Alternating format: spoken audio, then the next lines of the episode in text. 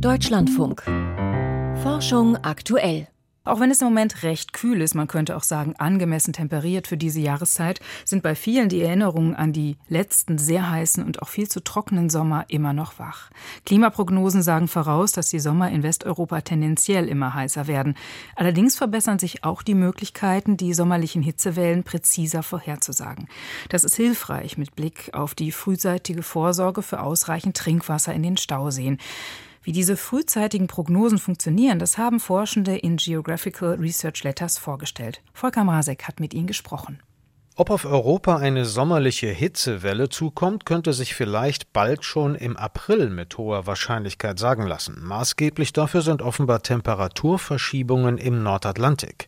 Ist der Ozean im Frühling in den Subtropen wärmer und in subpolaren Breiten kälter als gewohnt, wächst das Temperaturgefälle von Norden nach Süden also, dann ist das ein Vorbote für spätere Hitzewellen, so das Ergebnis der neuen Studie unter der Leitung von Johanna Beer, Professorin für Klimamodellierung an der Universität Hamburg. Im Nordatlantik gibt es zwei riesige rotierende Strömungen über die ganze Breite des Meeres, den subtropischen Wirbel im Süden und den subpolaren im Norden. Wenn der subtropische Wirbel ein Grad wärmer ist und der subpolare Wirbel ungefähr ein Grad kälter ist als normal, dann ist das schon so eine starke Änderung. Also wenn das im Frühjahr so ist, dass sich dann im Sommer mit höherer Wahrscheinlichkeit eine Hitzewelle auch über Europa ausbildet. Der Nordatlantik ist bekanntermaßen die Wetterküche Europas. In diesem Fall sendet er wohl schon zwei, drei Monate im Voraus deutliche Signale.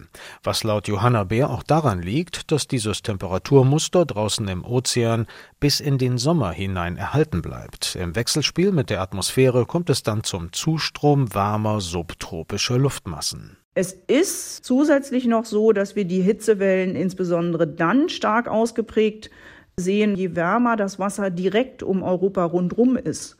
Entweder im Mittelmeer oder zum Beispiel in der Nordsee oder auch vor der Iberischen Halbinsel, also westlich von der Iberischen Halbinsel, so dass das noch für eine zusätzliche starke Erwärmung der Atmosphäre sorgt. Allein auf der Grundlage von Beobachtungen wäre es nicht möglich gewesen, das verräterische Signal im Nordatlantik herauszufiltern. Aus den Messungen haben wir vielleicht aus den letzten 40 oder 50 Jahren so zehn Hitzewellen. Und das reicht natürlich nicht für eine systematische Untersuchung. Deswegen haben wir hier ein Modell zur Hilfe genommen. Und zwar ein Erdsystemmodell. Damit simulierten Beer und ihre Kollegen das Klima- und Wettergeschehen bis zurück ins Jahr 1850 und das in unzähligen Modellläufen, die alle leicht voneinander abwichen. Ein Trick. Wir stecken da eben den Stand des Wissens rein, was wir an physikalischen Gesetzmäßigkeiten haben und die Treibhausemissionen, wie viel davon zu welchem Zeitpunkt in der Atmosphäre war. Und wir haben uns erzeugt damit eine sehr, sehr große künstliche Datenmenge, in der wir aber diese ungewöhnlichen Hitzezustände in einer sehr großen Anzahl hatten. Wir haben tatsächlich in diesem Fall jetzt so viele Daten produziert, dass wir eine künstliche Intelligenzanalyse darüber laufen lassen konnten. Und die zeigte dann, sehr häufig besteht vor Hitzewellen in Europa schon im April oder Mai ein erhöhtes Temperaturgefälle im Nordatlantik.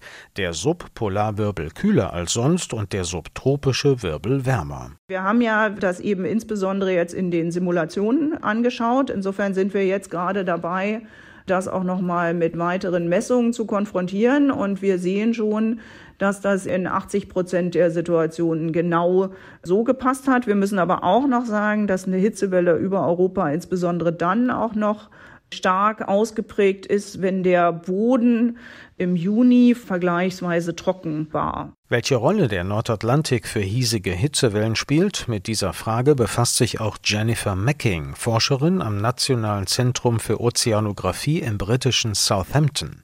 Sie sagt, die neue Studie aus Hamburg sei ein Fortschritt. Wenn man so viele Modellläufe produziert und auswertet, kann man ein Signal besser aus dem Rauschen herausfiltern. Das ist der Vorteil an dieser Methode. Allerdings muss man auch die Physik dahinter verstehen, wenn man Saisonvorhersagen verbessern möchte. Ich denke nicht, dass man sagen kann, wenn dieses Temperaturmuster im Nordatlantik vorliegt, bekommen wir zu 100 Prozent eine Hitzewelle. Da spielen noch andere Faktoren hinein. Aber die Studie bringt uns auf jeden Fall einen Schritt weiter.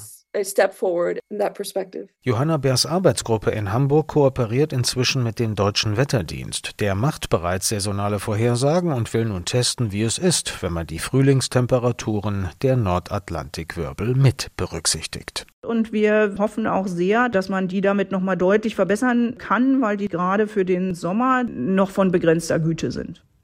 Volker Masek berichtete.